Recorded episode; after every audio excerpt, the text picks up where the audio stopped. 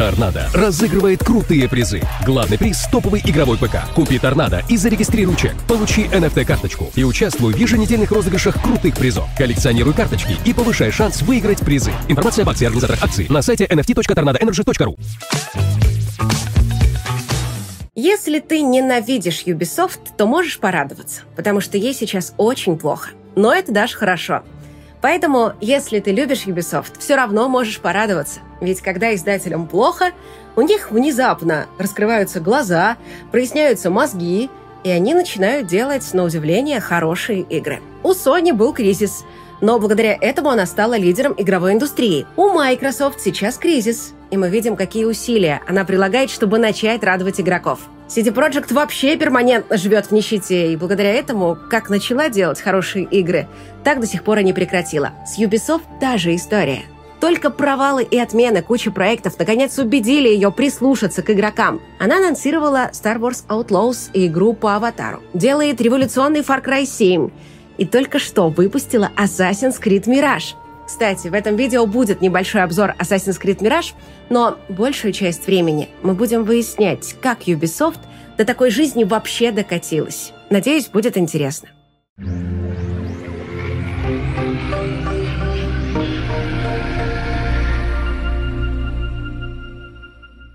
На рубеже тысячелетия Ubisoft решила, что хватит им быть неудачниками. Надо становиться топовыми издателями. После чего начала скупать перспективные студии и выпускать крутые блокбастеры. В 99 году вышла Rainbow Six. В 2001 году Ghost Recon и Far Cry. А 2002 год принес культовый Splinter Cell и Beyond Good and Evil. Все игры были разные, но при этом все производили настоящий фурор в игровой индустрии. Таким образом, в нулевых годах Ubisoft заработала репутацию действительно крутого издательства, которое не боялось экспериментов. В то же время она не боялась повторять свои прежние наработки. Дескать, зачем все менять, если игра и так успешная? А игроки просят того же самого, только побольше. Понятно, что прямо копировать не стоит, но в целом делать игры похожими друг на друга – это не преступление. Если при этом вы продолжаете экспериментировать и искать новые идеи. Но не стоит думать, что это одна Ubisoft была такая умная, потому что повторять свой успех пытались многие студии и издательства – вот только сделать это куда сложнее, чем кажется. За успех игры отвечает не издательство и не бюджет. За него отвечают конкретные люди. И люди эти часто уходят. А так как игры делать долго, то уже к сиквелу команда могла серьезно так обновиться. И вот тут Ubisoft сделала действительно интересную вещь. Она собрала команду из заслуженных разработчиков, дала им огромные зарплаты, чтобы они точно не ушли, и поставила их руководить вообще всеми своими проектами. И если какая-то студия вдруг придумывала что-то интересное, эти эксперты помогали остальным студиям перенять и внедрить новые фишки в свои проекты. Ну и в целом следила, чтобы команды не косячили и шли по верному пути. Этакий Верховный совет продюсеров и геймдизайнеров. Если верить инсайдерам, группа была создана еще в начале нулевых. То есть они приняли участие в разработке почти всех главных хитов Ubisoft – и помогли ей превратиться из маленького французского издательства в одного из самых крупных международных производителей блокбастеров. И существование этой группы совершенно не мешало Ubisoft делать уникальные и интересные игры. Но затем случилось две вещи. Для начала Activision запустила свой станок по печатанию денег под названием Call of Duty. Для индустрии того времени это было прямо откровение, типа «Вот оно, настоящее счастье! Не нужно никаких рисковых экспериментов, нужно просто каждый год продавать то же самое тиражом в 30 миллионов копий». Но было еще и второе событие. В индустрии началась гонка бюджетов. И делать экспериментальные проекты стало очень дорого. Теперь издательство стремилось к тому, чтобы каждая вышедшая игра была успешной – а риск провала был минимальным. И внезапно оказалось, что совет экспертов прекрасно с этим делом справляется. Пока Electronic Arts хранила один бренд за другим, Ubisoft достаточно успешно поддерживала свои главные серии Assassin's Creed и Far Cry, постепенно ставя их производство на конвейер. В итоге они реально решили, что самые умные. И в 2011 году глава Ubisoft Ив Геймо заявил, что в истории компании началась новая эпоха, а их новая цель — стать крупнейшим издательством в мире, обогнав Electronic Arts и Activision. Дескать, мы уже поднялись с 25 места на третье, так что не видим причин на этом останавливаться. Забегая вперед, скажу, что спустя 10 лет Ubisoft опустилась на 13 место — Ну или на десятое, если не учитывать Sony, Microsoft и Nintendo. Даже японские издательства, буквально раздавленные во время гонки бюджетов, снова набрали силу и сумели обогнать французов, которых преследовал один провал за другим – так что же такого страшного могло произойти за эти 10 лет, чтобы процветающее издательство превратилось в аутсайдера? И кому-то может показаться, что он уже знает ответ. Мол, Ubisoft превратилась в злобную машину по зарабатыванию денег, перестала слушать игроков, затем ударилась в эти игры-сервисы и начала кормить фанатов клонами своих собственных игр. И в целом это даже правда. Но правда далеко не вся. Да, креативная группа экспертов, которая к тому времени уже разрослась до сотни человек, действительно подтолкнула Ubisoft в сторону игр-сервисов. Мол, зарабатывать на любителях сюжетных игр – это все равно, что поросенка стричь. Визгу много, а шерсти мало а игры-сервисы — это будущее индустрии. Но вообще они были правы. И после этого совета дела у Ubisoft пошли еще лучше прежнего. Они запустили успешные онлайновые проекты Rainbow Six Siege, The Division и For Honor, Вполне успешной была Ghost Recon Wildlands, продажи более 10 миллионов копий. Ну а в плане сюжеток Ubisoft сосредоточилась на регулярном выпуске успешных серий Assassin's Creed и Far Cry. И лишь изредка отвлекалась на что-то еще. В итоге они успешно росли аж до 2019 года, когда отработанная схема внезапно дала сбой. Для начала выяснилось, что не они одни догадались, что нужно делать игры-сервисы, потому что к тому времени их делали вообще все. При этом средний игрок за год легко может пройти и 5 сюжетных игр, и 10, и даже больше – а вот с играми-сервисами так не получается. Они отнимают массу времени, поэтому большинство выбирает одну-две штуки и сидит там до упора несколько лет подряд. И это страшно обостряет конкуренцию. И внезапно Ubisoft, несмотря на весь свой опыт и первые успехи, эту конкуренцию проиграла. Как минимум, The Division 2, Ghost Recon Breakpoint, Hyperscape и Rainbow Six Extraction не оправдали возложенных на них ожиданий, а Ghost Recon Frontline в итоге совсем отменили. Бесконечная череда провалов игр-сервисов вызвала у руководства настоящую панику. Провал одной-двух игр можно стерпеть, но когда провалы годами идут один за другим, это же прямой путь к банкротству. Еще тревожнее то, что на фоне этих неудач у Ubisoft начались проблемы и с сюжетными проектами. Потому что раньше, когда издатель не боялся делать что-то новое, свежих и толковых идей была куча. Но теперь, когда разработчики делают только Assassin's Creed и Far Cry, с новыми идеями стала напряженка. Попытка копировать других, например, «Ведьмак 3», тоже закончилась не очень удачно – Получился тупик. С одной стороны, фанаты устали, что их кормят одним и тем же и требуют чего-то нового. Но когда даешь им что-то новое, они орут, что им не нравится и что раньше было лучше. В общем, Ubisoft стало понятно, что затея с тем, чтобы собрать кучу экспертов и во всем полагаться только на них, тоже имеет свои минусы.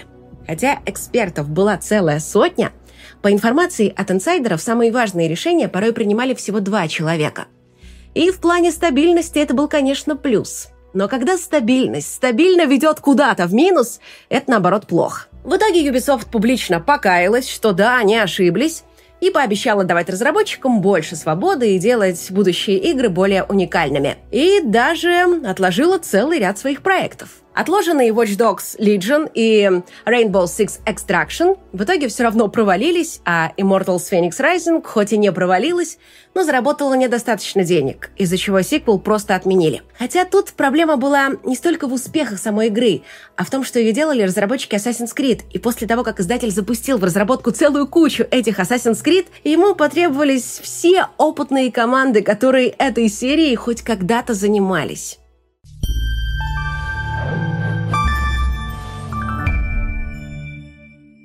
И вот тут мы наконец добрались до главного героя этого дня – Assassin's Creed Mirage. Первая игра, которую не просто попытались переделать в соответствии с новыми стандартами, а изначально создавали так, чтобы угодить старым фанатам серии Assassin's Creed.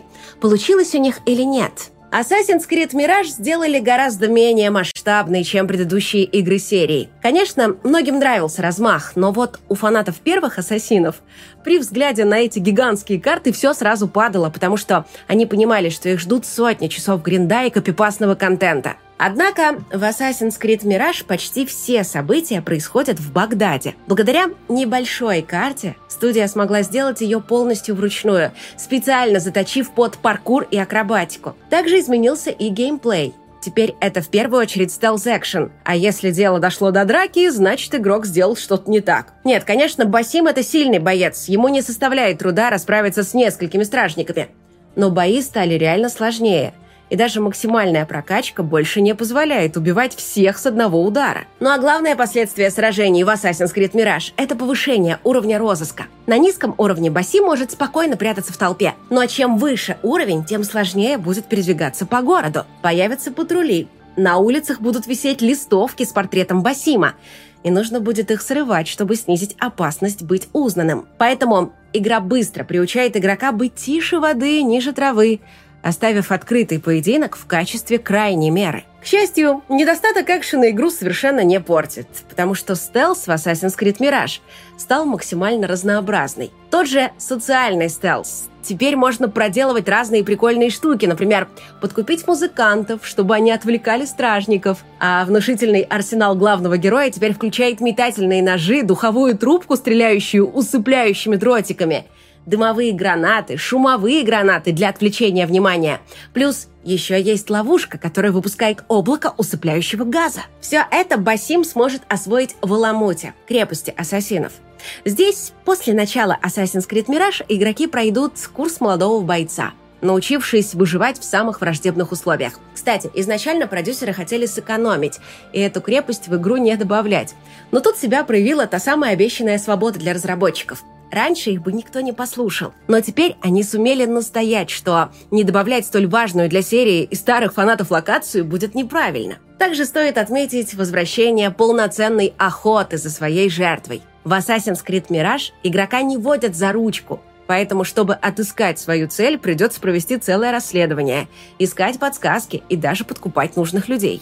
В то же время очевидно, что Assassin's Creed Mirage — это не какой-то совершенно новый проект — а все та же Assassin's Creed Valhalla. В плане технологий все осталось тем же. И бои похожие, и ролевые элементы никуда не делись. Ну а главную фишку Вальгала, возможность погладить котика, сюда вообще перенесли без каких-либо изменений. Все это вполне ожидаемо и никаких протестов не вызывает. Поэтому может показаться, что Assassin's Creed Mirage получилась идеальной игрой и вернула серии былую славу. Вот только эта идеальная игра получила не совсем идеальные оценки. В среднем менее 8 баллов из 10. При этом даже те журналисты, которые написали не слишком восторженные обзоры, партнеры признавали, что они впервые за 10 лет почувствовали возвращение интереса к серии. В итоге Ubisoft явно хотела как лучше. Хотела порадовать фанатов и журналистов. Но нарвалась на то самое проклятие, о котором уже говорилось. Сначала игроки ругаются на гринд, большие карты, упрощение механик – и просят разработчиков вернуться к корням. А когда их желание исполняется, они ругаются на то, что игра слишком маленькая, олдскульная, проходится за 20 часов, активностей мало, и помимо сюжета делать здесь особо нечего. И встает вопрос, а что же дальше? Очевидно, что Ubisoft затеяла радикальные реформы. Недавно вот она анонсировала игру по «Звездным войнам», которая привела всех фанатов сюжетных игр в бурный восторг. А что, так можно было, что ли? Добавить сюда игру по аватару, которая тоже выглядит довольно вкусно. И вот совсем свежий слух про радикально измененную формулу Far Cry 7 с таймером на 24 часа. Да, фанаты уже орут, что ненавидят игры на время и что они ждали совсем не этого. Но главное, Far Cry 7 показывает, что Ubisoft перестала бояться рисковать и врубила креативность на полную катушку. И даже Assassin's Creed Infinity, казалось бы, фу, игра-сервис – но это будет платформа с кучей небольших сюжетных одиночных игр, возможно, в духе Assassin's Creed Mirage, которая уже успела доказать, что размер значения не имеет. И вот на таких мини-ассасинах можно будет проверять новые идеи для серии, не опасаясь потерять кучу денег в случае провала. В общем, фанаты в восторге, молятся на кризис Ubisoft и желают, чтобы ей стало еще хуже, потому что формула «чем хуже разработчикам, тем лучше игрокам», она, блин, в данном случае работает на все сто. Но если тебе кажется, что есть тут какой-то подвох, то да. Боюсь, тем, кто слишком бурно радуется по поводу кризиса Ubisoft, мне эту радость придется немного подпортить. Потому что Ubisoft не просто так ушла от своих старых фанатов. Ведь даже худшие свои времена издатель делал больше сюжетных игр, чем та же Electronic Arts, с которой оно пыталось когда-то соперничать, между прочим. Только сейчас это уже невозможно, потому что электроники ушли далеко вперед и зарабатывают на играх-сервисах раз в пять больше французов. А вот Ubisoft в этот поезд запрыгнуть не успела. И есть шанс, что происходящее сейчас – это не попытка вернуть к себе любовь игроков, потому что, давай говорить откровенно, плевать ей и на любовь, и на игроков. И на исправление ошибок это тоже не похоже. Потому как да, с точки зрения бизнеса ошибки были, но совсем не те, что ты думаешь. Например, Ubisoft ошиблась, что не смогла грамотно развивать игры-сервисы и пыталась решить проблему выпуском сиквелов. Они в этой ошибке сами, кстати, и признались. Она ошиблась, уходя из сервиса Steam. Ошиблась, сделав ставку на все эти модные штуки типа казуальных игр или NFT, а затем неверно оценила потенциал королевских битв. То есть ошибок была куча, но то, что делает сейчас Ubisoft, больше похоже не на их исправление, а на подготовку компании к продаже. По крайней мере, слухи такие ходят весьма настойчиво. Она закрывает не слишком перспективные проекты, создает крутые сюжетные игры, которые нравятся журналистам, чтобы те ставили ей высокие оценки и отмывали несколько подпорченную репутацию. В общем, сгоняет жирок и прихорашивается перед потенциальными покупателями. И кому-то может показаться странным, что гордые французы, которые 20 лет яростно отбивались от попыток их купить, сначала со стороны Electronic Arts, затем со стороны Vivendi, после первой же неудачи побежали расставаться с независимостью.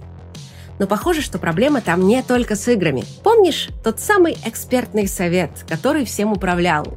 И ту пару человек, которые принимали самые важные решения. Вот одним из них был главный разработчик и творческий руководитель Серж Хаскейт который начал карьеру в компании еще во времена первого Реймона. Он был главной креативной силой Ubisoft, чем-то в духе братьев Хаузеров из Rockstar. Именно под его руководством расцвела серия Assassin's Creed. Но теперь Ubisoft пришлось уволить и Хаскейта, и других топовых менеджеров, потому что они встряли в скандал с сексуальными домогательствами. То есть ситуация снова оказалась очень похожа на Rockstar – где точно так же разогнали менеджеров, отвечавших за эффективную работу компании. И точно так же, как с Rockstar, возникают опасения. А что теперь вообще будет? Возможно, эти опасения посещают и саму Ubisoft. Отчего она и мечется по рынку и ищет, кто бы ее купил. Ну а пока издательство переживает самый серьезный кризис в своей истории, его фанаты полностью счастливы и наслаждаются тем, что их интересы снова оказались в центре внимания. Assassin's Creed Mirage уже доказала, что Ubisoft эти желания знает, и ей не составляет большого труда их удовлетворить. Но все равно возникает вопрос, а что именно мы наблюдаем сейчас? Конец кампании? Или начало чего-то нового? Ведь всегда есть шанс, что все это слухи, и эксперты просто ошибаются. И Ubisoft действительно решила вернуться к тому, что умеет лучше всего – делать смелые и оригинальные игры – и тогда то, что мы видим сейчас, это не предсмертные судороги некогда великого издательства, а муки рождения, трудного и болезненного рождения новой легенды. Everybody wants to rule the